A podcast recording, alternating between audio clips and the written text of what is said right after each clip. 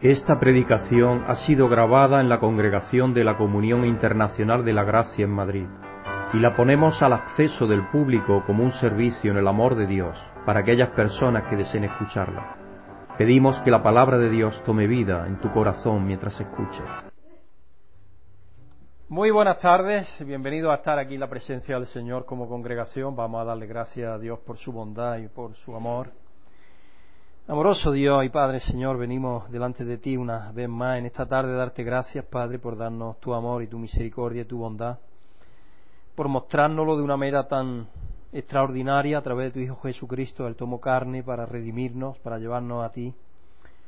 Te damos gracias por ello, Padre, no tenemos palabras para expresar nuestra gratitud y al mismo tiempo el asombro maravilloso de lo que tú eres y lo que has hecho por cada uno de nosotros.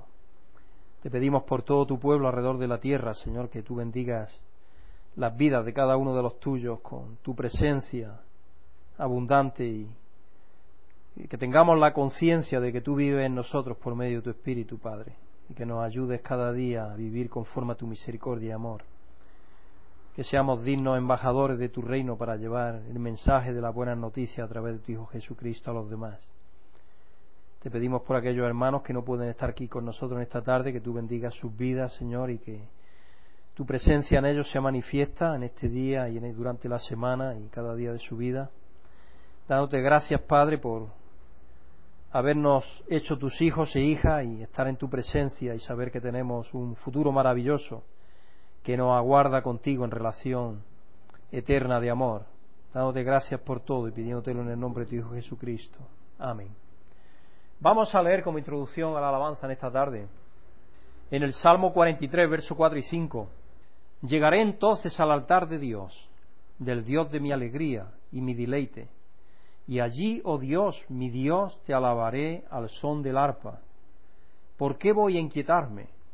¿Por qué, ¿Por qué me voy a angustiar? En Dios pondré mi esperanza y todavía lo alabaré. Él es mi Salvador y mi Dios. Es un salmo de David de confianza, de descansar en Dios, de saber que en Dios está nuestra seguridad y que si nosotros ponemos nuestra confianza en Él, no tenemos por qué inquietarnos. Por eso dice, ¿por qué me voy a angustiar? En Dios pondré mi esperanza y todavía lo alabaré. Él es mi Salvador y mi Dios. Con el aire acondicionado se le queda a uno la boca seca Vamos a poner en las manos de Dios en esta tarde las necesidades de todas aquellas personas que viven en zonas de conflicto, que son víctimas sin razón de los que luchan, especialmente los niños, como estamos viendo en, esa, en ese conflicto entre Israel y Gaza, o también está sucediendo con los kurdos en el norte de Irak y en Siria y en otros lados. Así que vamos a poner la necesidad de todas esas personas. Amoroso Dios y Padre Señor. Sabemos que tú eres un Dios de compasión y de amor y que te condueles con cada uno de los que lloran y sufren en esta tierra. Tu Hijo Jesucristo, que es la misma expresión de tu ser, Señor, sintió compasión por cada uno de los que tenían dolor y sufrimiento y necesidad. Así que queremos ponerte las vidas de cada uno de aquellos que han perdido a sus seres queridos en esos conflictos, que han perdido sus hogares, sus enseres, y igualmente te queremos poner delante de ti a todos los heridos, Señor, tantísimos miles de heridos, niños y jóvenes y adultos y todas las personas que están sufriendo a consecuencia del dolor. Señor, que tú les consueles y que les alientes y que los anime y los fortalezca y que esa situación, Señor, también sirva para que te busquen conforme al conocimiento que ellos tienen de ti, Padre. Que tú utilices cada una de esas situaciones para que el ser humano también sintamos todos que somos parte de una misma familia, que tú nos has hecho uno a través de tu Hijo Jesucristo contigo y que tenemos necesidad, Señor, de rogar los unos por los otros, sabiendo que cuando uno sufre, sufrimos todos.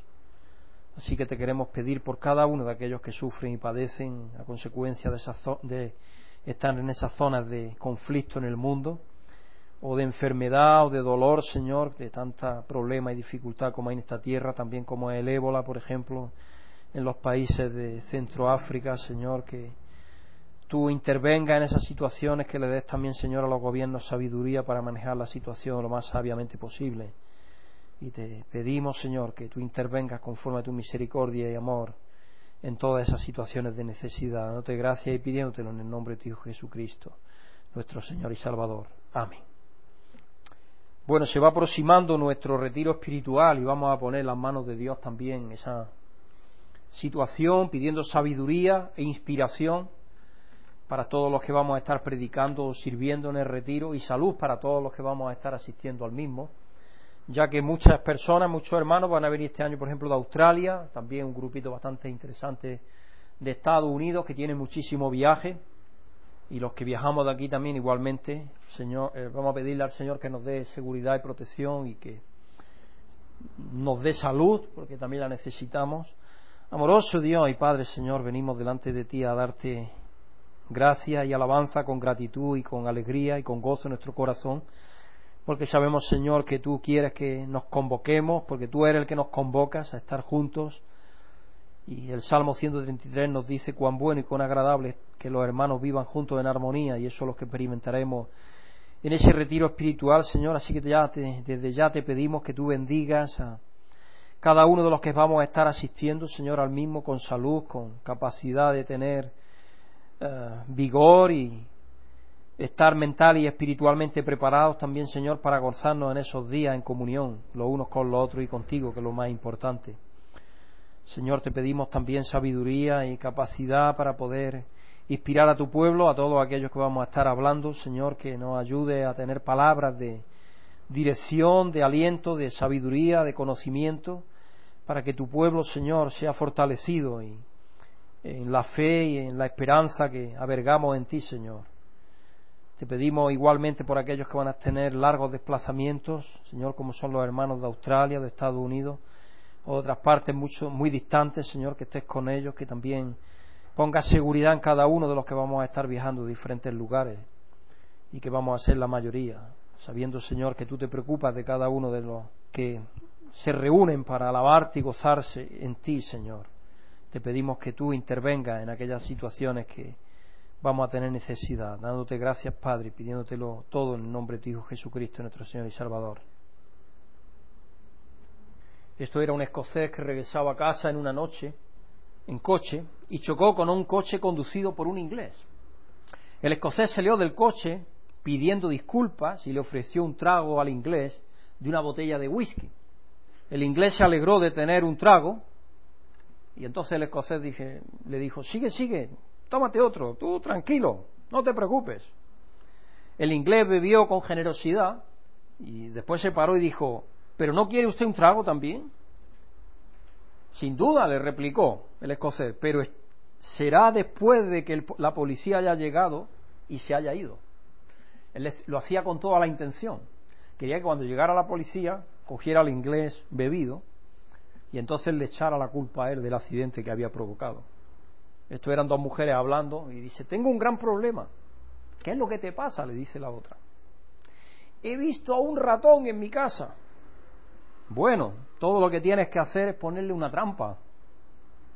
No tengo trampa. Entonces compra una. No me lo puedo permitir. Te puedo dar la mía si quieres. Ella le dijo, bueno, eso me parece bien, estupendo. Todo lo que tienes que hacer es usar un poco de queso para atraer al ratón a la trampa. Y se lo clavas ahí donde tiene el sitio apropiado y el ratón vendrá a la trampa. No tengo queso. Bueno, en ese caso, toma un trozo de pan y ponle un poco de aceite. Y de esa manera el ratón vendrá al cepo. Pero le dice, no tengo tampoco pan. Y se ponle entonces un pequeño trozo, aunque no sea, aunque sea una migaja, pero ponle algo. Dice, no tengo. Y entonces le pregunta a la otra y le dice, entonces, ¿qué está haciendo ese ratón en tu casa? Dos vacas están en el campo y estas vacas eran muy inteligentes y hablaban. Una le dice a la otra, ¿tienes miedo a la enfermedad de las vacas locas? A lo que la otra le contesta, no, no me preocupa, soy un caballo. Estaba loca ya de remate. Estas son las historias de humor inglesas. Los ingleses tienen un humor diferente al nuestro, ya os digo. Esta tarde vamos a estar tratando del tema de la fe y el título del mensaje de, esta tarde es ¿Estás limitando a Dios? Y nuestra hermana Maribí, que acaba de venir de un viaje bien bonito de Hungría, nos va a leer esa escritura que se encuentra en Hebreos 1, versículo 1 y 6. Hebreos 1, versículo 1 y 6. Buenas tardes, hermanos y hermanas. Dios os bendiga a los que estáis aquí y a todos los que escuchéis esta grabación. La escritura central del mensaje de hoy se encuentra en el libro de Hebreos, capítulo 1, versículos 1 y 6. Ahora bien, la fe es la garantía de lo que se espera, la certeza de lo que no se ve. En realidad, sin que sin fe es imposible agradar a Dios, ya que cualquiera que se acerca a Dios tiene que creer que Él existe y que recompensa a quienes lo buscan. Muchas gracias, Maribí. ¿Por qué estamos aquí hoy, en mitad del verano, celebrando a Dios en comunión? Cuando un buen número de personas está de vacaciones en las playas. Estamos aquí porque Dios nos ha llamado, nos ha traído a comprender su verdad nos ha llamado de las tinieblas a la luz admirable de Él. Para estar aquí todos nosotros hemos tenido que poner en práctica, poner en acción en mayor o menor medida un don que Dios nos da. Cristo se preguntó si la hallaría en el ser humano cuando regresara a establecer la plenitud de su reino. Ya os habréis dado cuenta de que me estoy refiriendo y hablando sobre ese fruto del Espíritu, que es la fe. Es imposible agradar a Dios sin fe, se nos acaba de leer. Es imposible. En realidad, sin fe es imposible agradar a Dios. Porque aquellos que nos acercamos a Dios tenemos que comprender que Dios es y existe y que recompensa a quienes lo buscan. Pero para que eso se haga realidad tenemos que tener fe. Entonces es como un círculo. En buena parte, por medio de ella, es que Dios nos ayudará a superar las dificultades, los obstáculos y los desafíos hasta que entremos en la plenitud de su reino, ya como seres espirituales glorificados. Quizá a la mayoría se nos enseñó que la fe es una especie de espera hasta que la voluntad de Dios se hiciera y que nosotros no teníamos que hacer nada para que se hiciera realidad lo que esperábamos con fe. Solamente quedarnos quietos, esperar. Pero sabéis que si tenemos esa idea errónea de lo que es la fe, podemos estar limitando el poder de Dios en nosotros, precisamente a causa de esa inactividad o inmovilismo. Así que hoy vamos a ver qué tenemos que entender y hacer para no limitar la acción de Dios en nosotros por medio de la fe.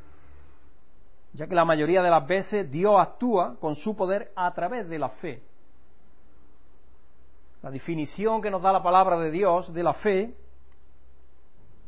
se encuentra en Hebreo 11, versículo 1, Marivino ha leído. Ahora bien, la fe es la garantía de lo que se espera, la certeza de lo que no se ve.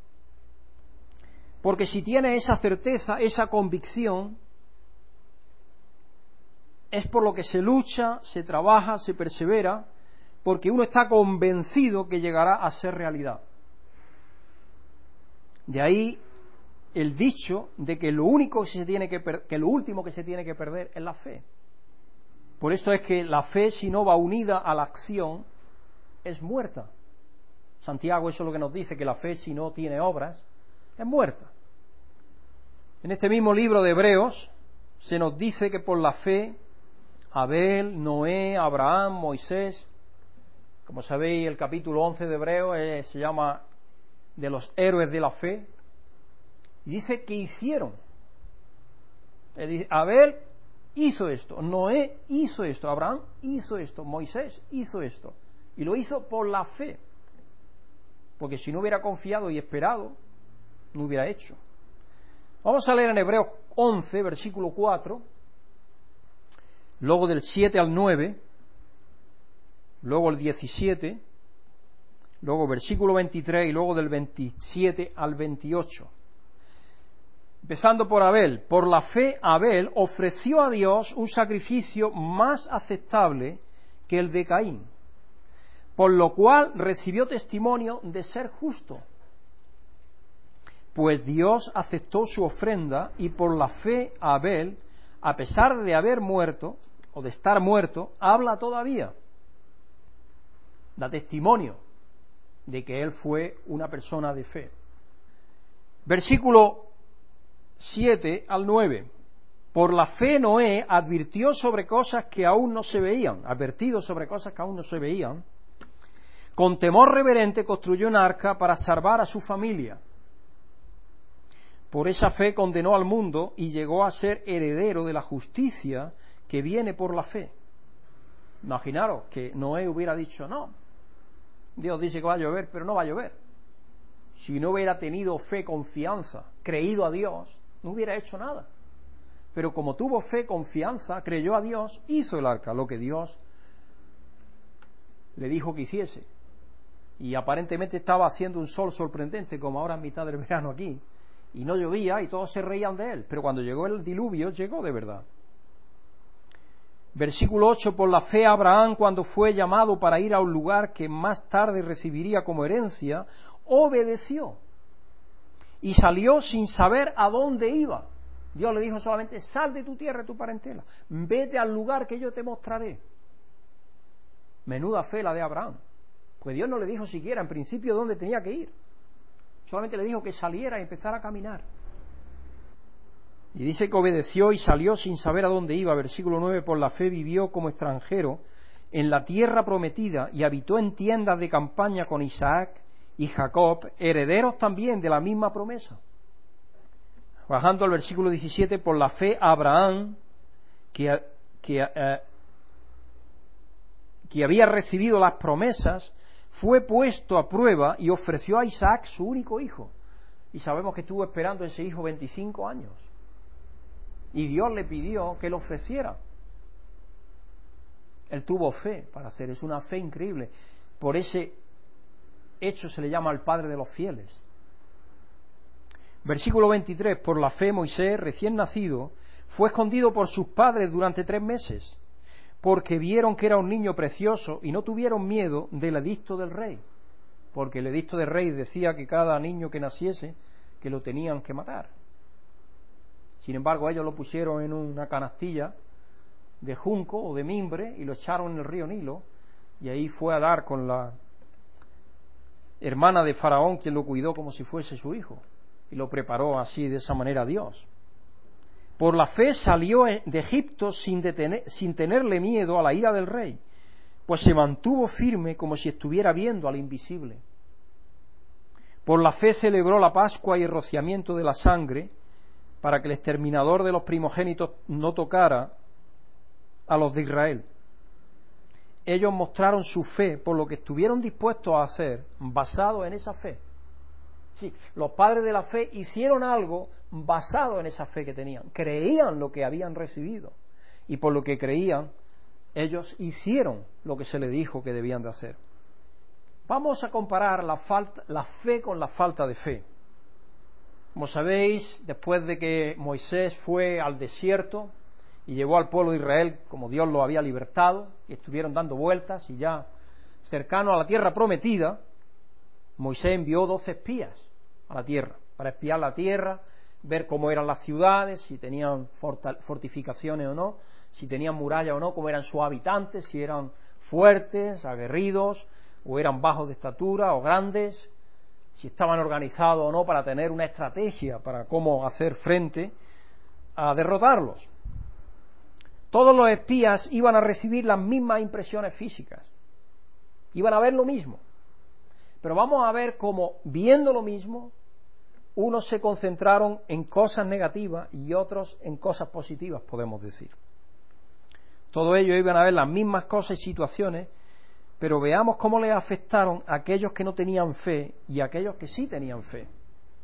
Vamos a leer en números, números capítulo 13, versículo 26 al 29, y lo envió Moisés, y regresaron, y este es el informe que estaban dando.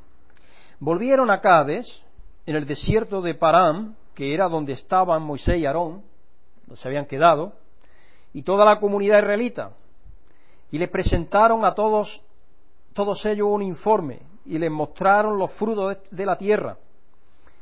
Y este fue el informe, dice en el versículo 27. Fuimos al país al que nos enviaste y por cierto que allí abundaban, por allí abundaban leche y miel y aquí podéis ver sus frutos y traían unos frutos tremendos, unos racimos de uvas tremendos.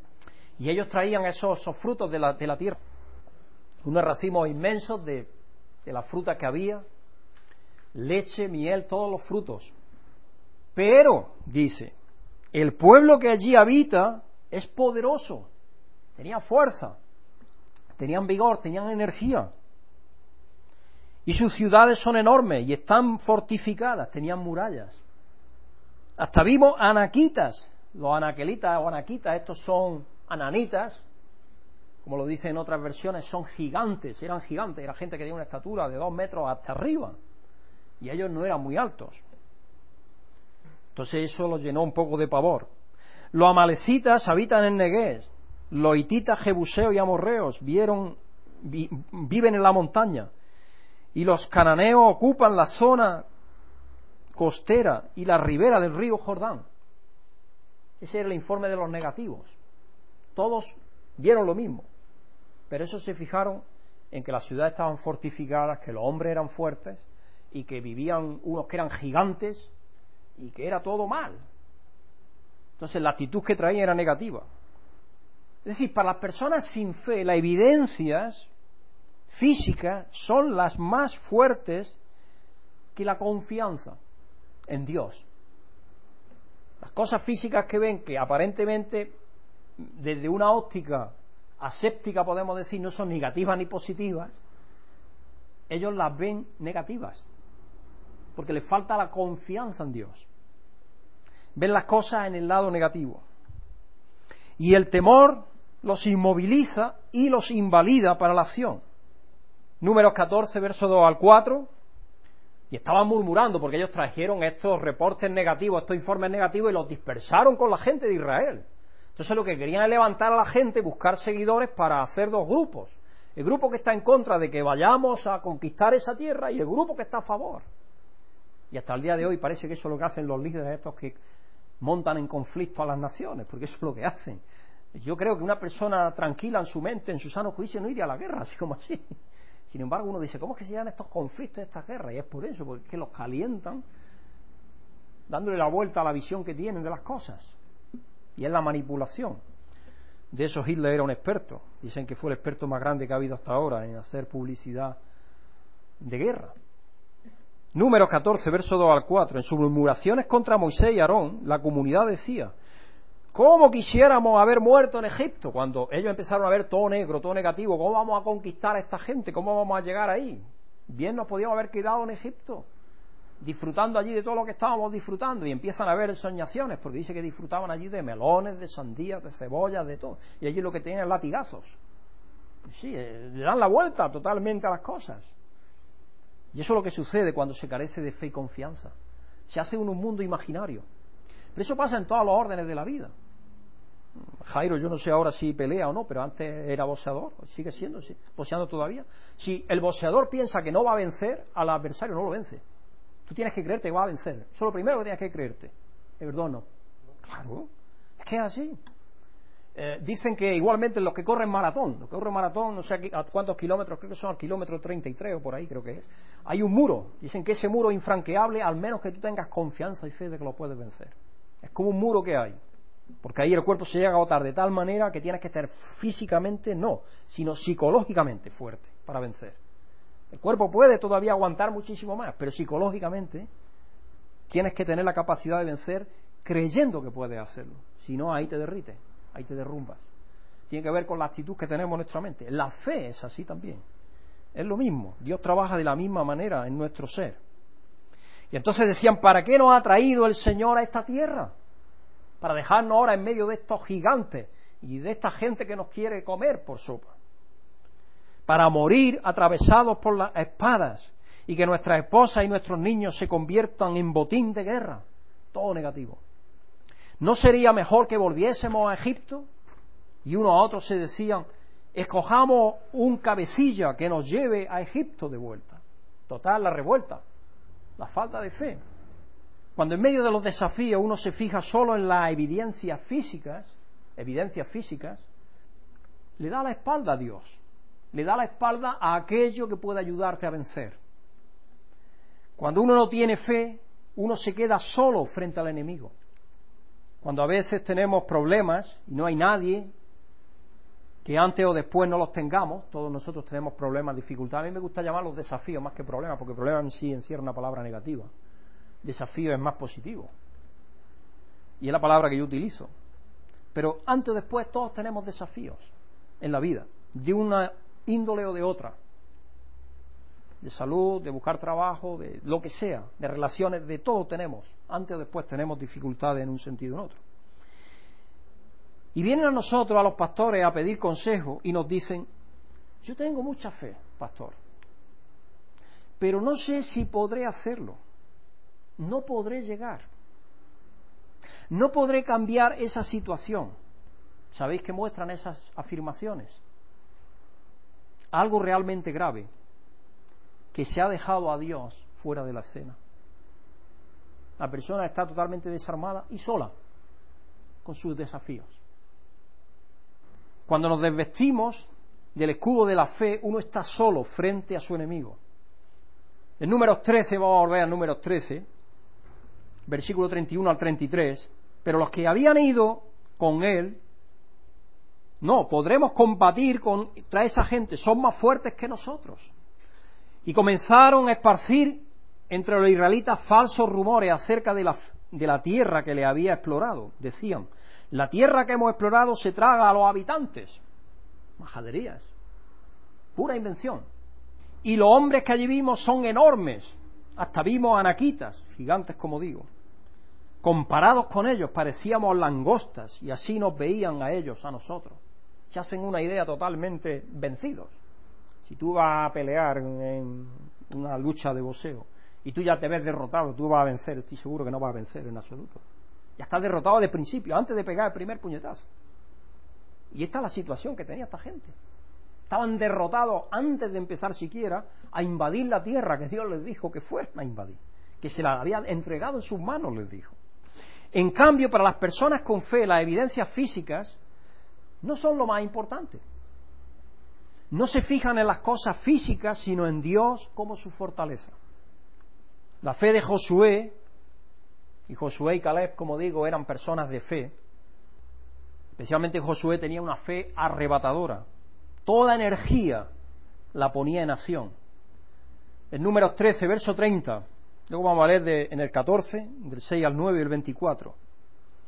Caleb, que fue con Josué, hizo callar al pueblo entre Moisés y dijo, subamos a conquistar esa tierra cuán diferente la perspectiva. Estoy seguro que podremos hacerlo. Yendo ahora al, capítulo 14, versículos 6 y 9, allí estaban también Josué, hijo de Num, y Caleb, hijo de Jefone, los cuales habían participado en la exploración de la tierra, es decir, habían visto las mismas evidencias físicas, habían visto exactamente lo mismo que los que tenían esa actitud negativa por carecer de fe. Ambos se rasgaron sus vestidos en señal de duelo, porque eso es lo que acontecía cuando estaba indignado o tenía dolor o duelo. Rasgarse los vestidos era símbolo de eso, de estar horrorizado ante esa situación y tener dolor. Y le dijeron a toda la comunidad israelita, la tierra que recorrimos y exploramos es increíblemente buena. Hasta los adjetivos que utiliza es de acrecentar para positivo lo que aquella tierra tenía. Si el Señor se agrada de nosotros, ahí está lo primero, Dios con ellos. Si el Señor se agrada de nosotros, nos hará entrar en ella. Nos va a dar una tierra donde abundan la leche y la miel, así que no os rebeléis contra el Señor ni tengáis miedo de la gente que habita en esa tierra, ya que son pan comido. Esto está hecho. Versículo 24. No, perdón, sigo todavía leyendo. No tienen quien los proteja, porque el Señor está de parte nuestra. Así que no tengáis miedo. La fortaleza está en Dios, en confiar en Él, en confiar con fe que tú vas a vencer. con Dios. Versículo 24. En cambio a mi siervo Caleb, que ha mostrado una actitud diferente y me ha sido fiel, le daré posesión de la tierra que exploró y su descendencia la heredará. Ahí está diciendo Dios a través de Moisés. ¿Cuál era la recompensa por tener fe o tener una actitud negativa? ¿Cómo enfrentamos cada uno de los desafíos? Uno de los desafíos que tenemos cada día, los que somos cristianos comprometidos, es dar testimonio del amor de Dios a los demás tenemos muchas oportunidades y a veces no lo hacemos porque tenemos temor, porque no tenemos la fe y la confianza en Dios. ¿Cómo enfrentamos los problemas de salud? Hemos estado orando por Judy. Los médicos ya han dicho que está desahuciada, tiene cáncer por todo su cuerpo. Sabe que ella no tiene, en la medicina no tiene ninguna esperanza, pero una persona de fe tremenda. Y lleva ya peleando ese cáncer cuatro años largos y parece que lo dominaba y otra vez vuelve a recurrir y, y así lleva cuatro años. Y sabe que está en las mejores manos que son las de Dios.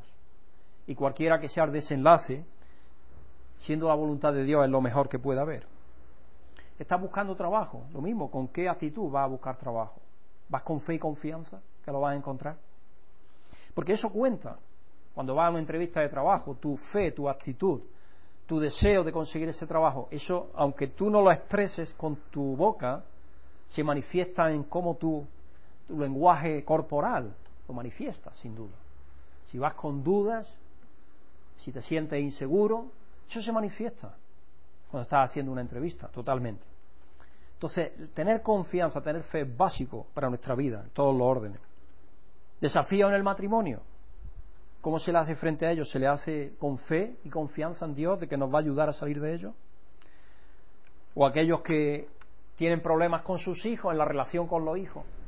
¿Se piensa que se va a salir de esos problemas? ¿Se le va a, hacer, va a ser capaces de encauzar a los hijos, dándoles sabia sabiduría y tomando medidas, hay que tomarlas en la forma que deben ser tomadas?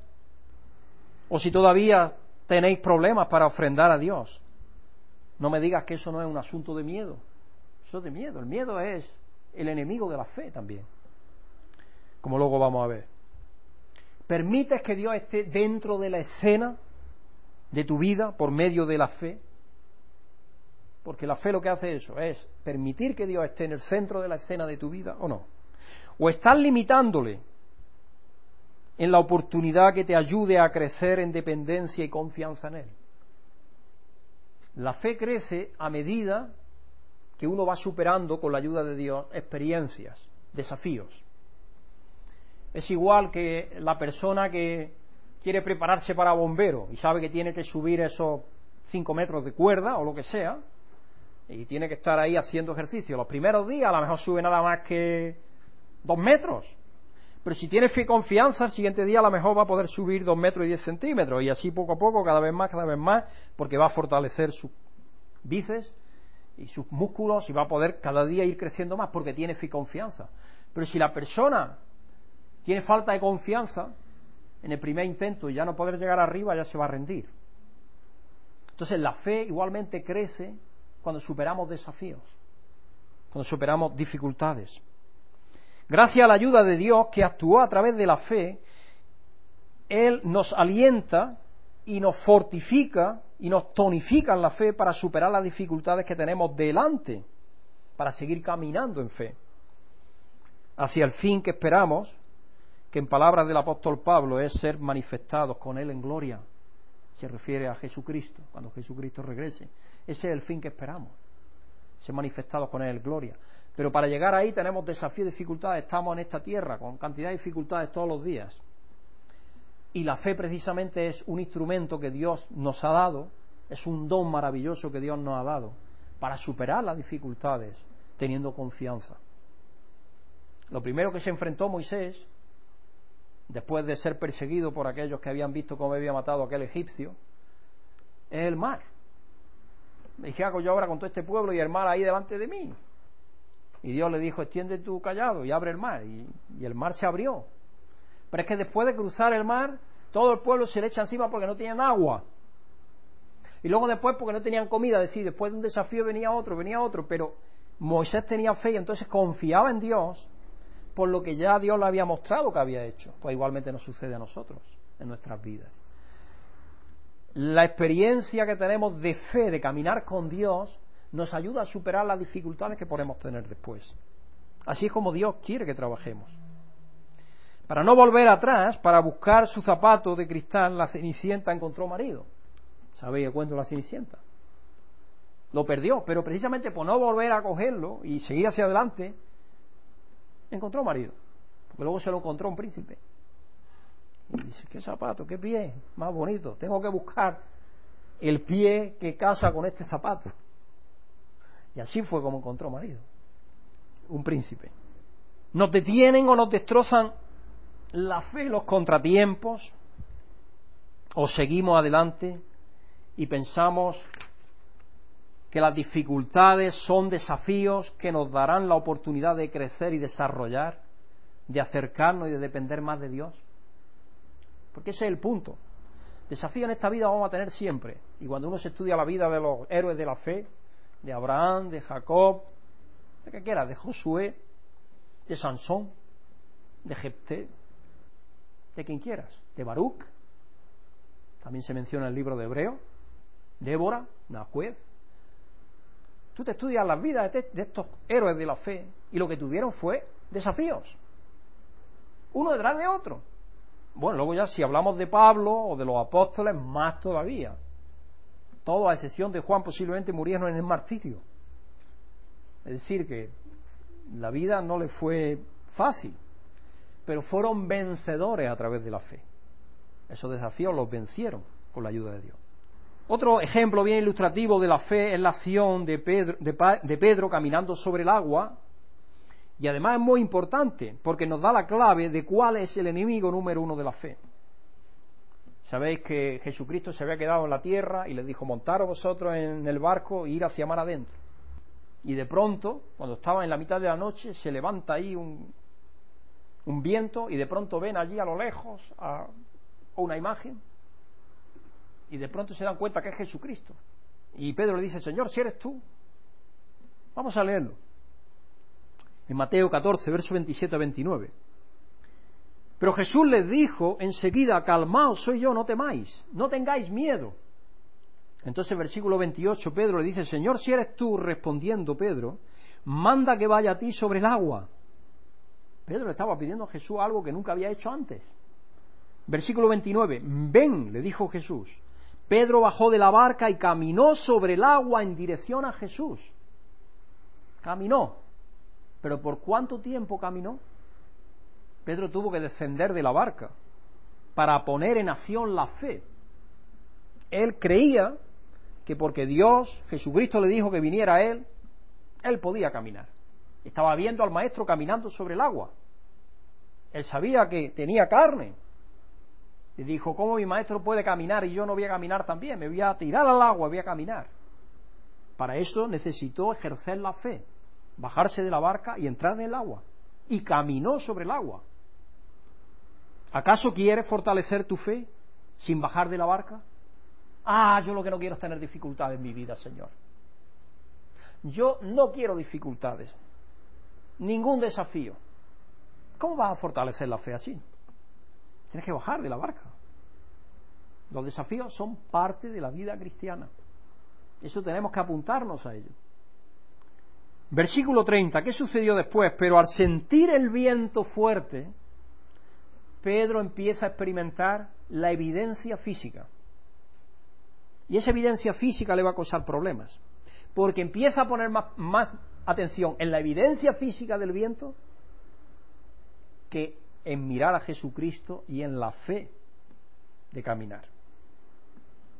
Al sentir el viento fuerte tuvo miedo y comenzó a hundirse. Le dio más importancia a lo físico que a su confianza en el Señor. La evidencia física tomó el lugar de la certeza de lo que se espera.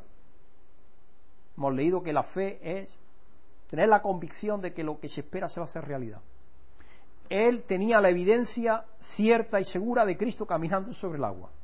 Si Cristo le dijo que viniera a él es porque podía hacerlo. por la ayuda de Dios. Pero cuando empezó a mirar lo físico, ahí empezó a hundirse porque tuvo miedo. Empezó a darle importancia a lo que no debemos darle tanta importancia. La evidencia física tomó el lugar de la certeza de lo que se espera, de la convicción que tenía al principio. Y por miedo inmovilista que paraliza, empezó a hundirse, porque el miedo paraliza. Una persona que tú le das un susto de alguna manera, se queda parado. El miedo paraliza. Y eso fue lo que le pasó. Se quedó paralizado de miedo. Entonces, no podía ni ver a Jesús ni ver nada. El miedo lo cubrió de plomo, podemos decir. Menos mal que Cristo inmediatamente le echó mano y lo levantó y lo cogió. Porque para eso estaba, también ahí. Entonces Pedro gritó, Señor, sálvame. Estaba hundiéndose. Peso increíble. Yo recuerdo cuando estaba empezando a aprender a nadar, que aprendí cuando tenía 24 años, porque hasta entonces no me había decidido a nadar, pues yo soy de tierra adentro, de Jaén. Y recuerdo que cuando terminé la primaria, creo que fue, mi padre, me dieron una, una excursión para ir gratis que organizaba el colegio y no me dejó mi padre, a la playa por primera vez. Mi padre era muy timorato, entonces no me dejó. Por eso yo a mi hijo a todos los he enviado por ahí a Escocia, que vayan lejos y se enfrenten a los desafíos, que es lo que tiene que ser el ser humano. El ser humano, la vida está llena de desafíos. Hay que ofrecerle desafíos a los jóvenes. Eso es así. Entonces no aprendí a nadar hasta los 24 años y digo, tengo que aprender. Caramba. Porque sé que un buen ejercicio es sano y bueno, practicas todo el cuerpo. Con 24 años, os podéis imaginar, yo era como el plomo. Pensaba cogerme al borde de la piscina y, la instructora, no es chica, una instructora, Nuria, todavía me acuerdo del nombre, una catalana, Barcelona estaba aprendiendo. Y los pies hacían así. No me podía tener. Ella me ponía en las patas, me cogía y no me podía tener. Pedro, eres como el plomo, me decía. Tienes tanto miedo al agua que es que ni te mantienes con los pies. Entonces me empezó a poner ahí unos flotadores, de esos de corcho blanco, de poliespan de ese, para que empezara a flotar un poco. Y así fui perdiendo el miedo. Lo primero que tuve que aprender es a vencer el miedo, es curioso, para poder flotar. Para que veamos el miedo lo que hace. El miedo es tremendo lo que puede hacer.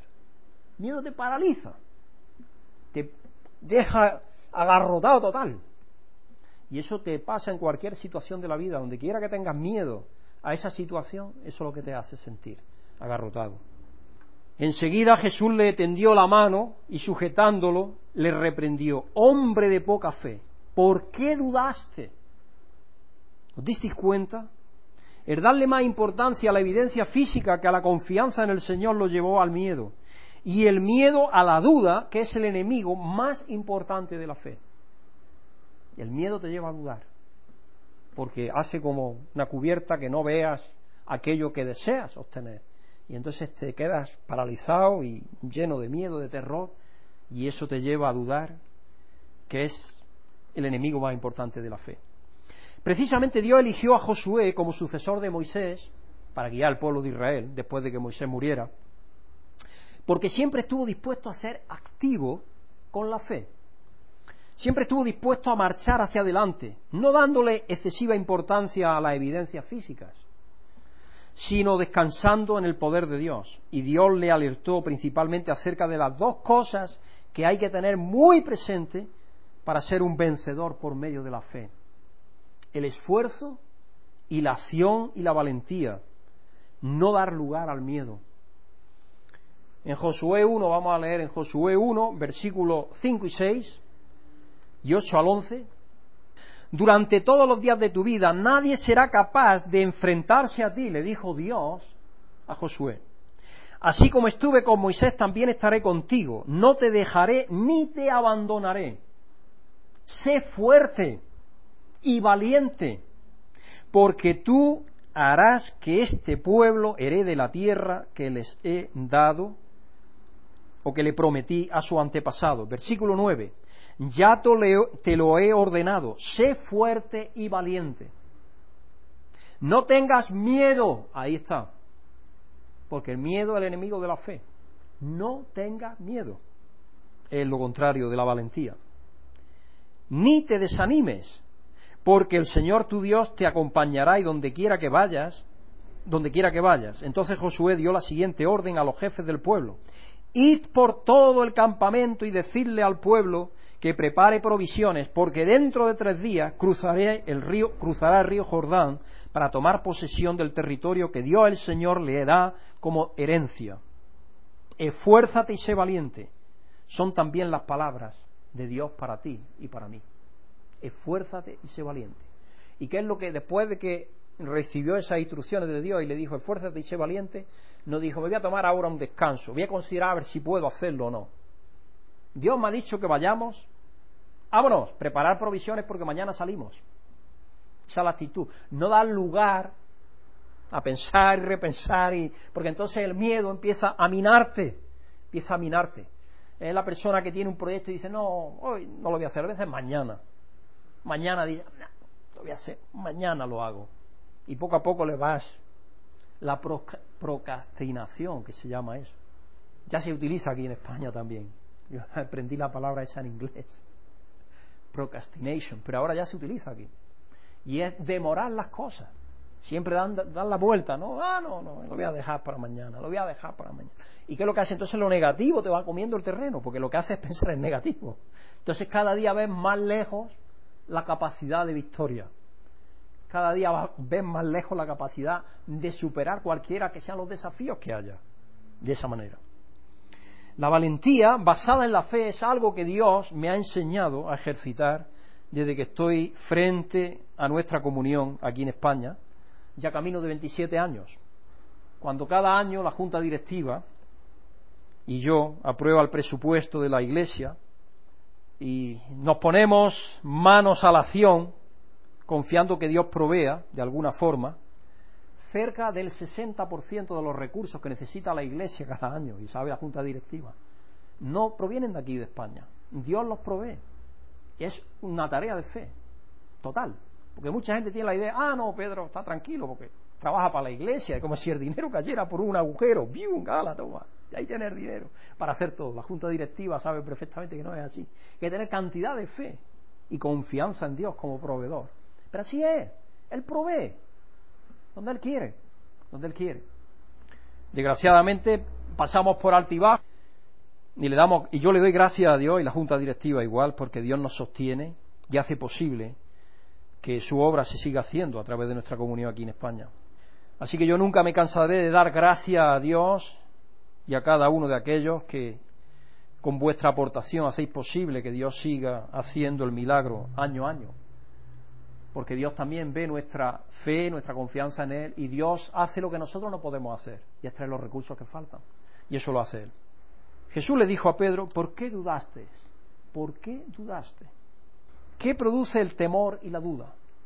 El inmovilismo, la parálisis, la no acción, el temor, la duda. Lo deja uno incapacitado para la acción y la fe requiere acción. La fe, algo que requiere acción. Si no, no hay fe. Si no es fe muerta, requiere acción. Por la fe Noé, cuando recibió la instrucción de Dios, se puso a hacer el arca. Estaba en pleno verano, igual que aquí. Le dijo, va a venir un gran diluvio, ponte a hacer el arca. Y se puso a hacer el arca. Cuando le dice, oye, entrégame a Isaac, cogió su siervo, cogió la leña, cogió un asno y empezó a caminar tres días hasta llegar al monte Moria, donde iba a sacrificar a su hijo. Estaba convencido de que lo iba a hacer. Así es la fe. La fe no es, ah, no, esto mañana. Sí, pero, no, no, no. ¿Crees? Acción sobre esa creer. Cualquier cosa que creas, actúa sobre ello. Hay cantidad de proyectos que la gente tiene a veces, pero que no lo realiza porque no se pone mano a la obra sobre ese proyecto que tiene. Dios nos está diciendo a todos nosotros que no tengamos muy en cuenta las cosas y evidencias físicas que limitan la fe. La palabra temor, teméis, amedrentados en Mateo 14:30, Mateo 8:26, Marcos 4:40, en griego es deilos, la palabra temor, miedo, deilos, que precisamente significa temor inmovilista que agarrota y nos deja sin actuar. Deilos. Dios, sabiendo que somos dados al temor, nos ha dado por medio del Espíritu Santo en nosotros la ayuda para superar la cobardía. Ya que el Espíritu de Dios es un espíritu de valentía nos faculta para la acción, en 2 Timoteo 1.7, 2 Timoteo 1.7, pues Dios nos ha dado, no nos ha dado un espíritu de timidez o de cobardía, como dicen otras versiones, sino de poder, de amor y de dominio propio. Ese es el espíritu de Dios en nosotros, para tener capacidad para vencer. Como lo hizo Josué, como lo hizo Moisés, como lo hizo Abraham, como lo hizo Caleb, como lo hicieron cada uno de los grandes líderes de la fe. Si los líderes de la Iglesia en cualquier momento hubieran limitado a Dios por el temor o la falta de fe, la obra no se hubiera hecho, ya que esta obra es una obra de fe. ¿Sabéis cuántas personas han muerto, por ejemplo, para que la Biblia llegue a nosotros? Cantidad, miles de personas han muerto solo para que este libro llegara a nosotros a lo largo de la historia. Miles de personas a lo largo de la historia han muerto. Solo para que llegara la Biblia a nosotros. Miles están dejando sus vidas. Hoy mismo.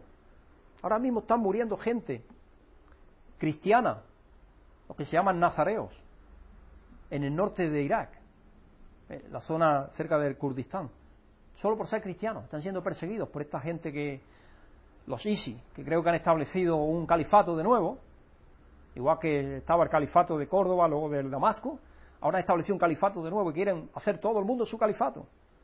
Y entre otras cosas, por supuesto, están pidiendo al Ándalus, que para ellos es toda España, pues dice que fue parte de ellos.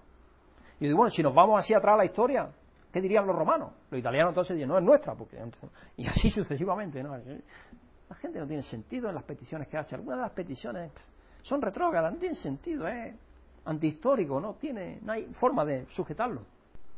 En el libro de Hechos 25 se narra que Pablo estaba preso en Cesarea, Pablo estaba casi al final de su vida, de su ministerio terrenal, estamos terminando ya, acusado por los judíos, cansado ya de tanta lucha, de tanta oposición como había tenido a lo largo de los años de apóstol, él podía haber dicho, sé que voy a morir, ¿por qué apelar a César? Estaban acusando a los judíos de que estaba haciendo barbaridades, que era una persona que no era respetable religiosamente y que era digno de muerte.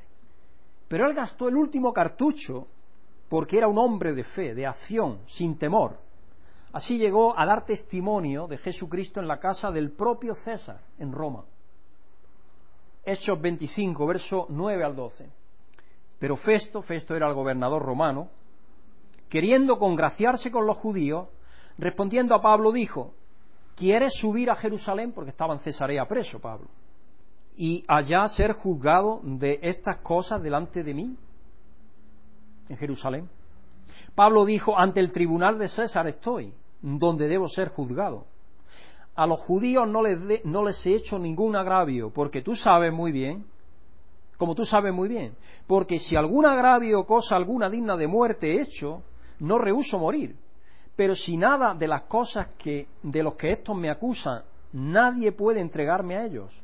A César apelo. Entonces Festo, habiendo hablado con el consejo, respondió, a César has apelado a César irá, porque dijo que aparte de ser judío, era también romano, porque había nacido en Tarso, eso es dentro de Asia Menor, entonces tenía derecho a la defensa propia de un ciudadano romano, era un libre, era un esclavo, era un libre, por lo tanto romano, ciudadanía, en cuanto esa parte era de Roma, por lo tanto tenía derecho a apelar a César, y él apeló. Y eso le permitió ir a Roma y dar testimonio de Jesucristo delante del propio emperador del imperio romano, delante de su casa. Menudo testimonio. Luego fue decapitado, pocos años después, en Roma, por el propio emperador. Quiero terminar preguntando, ¿estamos permitiendo que el poder de Dios sea manifiesto en nosotros por medio de la fe? Para ello, el temor no puede ser parte de nuestras vidas, sino la valentía, la acción y el esfuerzo en la fe. No limitemos el poder de Dios, dejemos que éste actúe a través de la fe para que veamos su, su recompensa. Pídele a Dios que por medio de su espíritu te ayude a actuar en fe en todo aquello que sabes debes hacer. Da el primer paso. El Señor te mostrará que está ahí para que no te hundas, porque en fe confías en Él y en su palabra. Él te sostiene sobre su mano, Él nos sostiene a cada uno. Lo que quiere es que veamos lo que Él ve, para que nosotros podamos caminar los pasos que Él quiere que caminemos. Así que confiemos en Dios, desechemos el miedo y tengamos fe y confianza en Dios, porque Él nos va a llevar. De hecho, nos ha llevado ya en Jesucristo aquello que nos aguarda. Que Dios bendiga y que tengáis una semana llena de fe y de confianza en Dios, porque así es como nos va a ir bien en nuestras vidas. Padre nuestro que estás en los cielos, te damos gracias porque eres nuestro Rey, eres nuestra fortaleza, eres nuestra roca. A ti venimos, Padre, para darte las gracias por tu palabra, porque tú has permitido que lleguemos a ti, Señor. Por eso estamos eternamente agradecidos.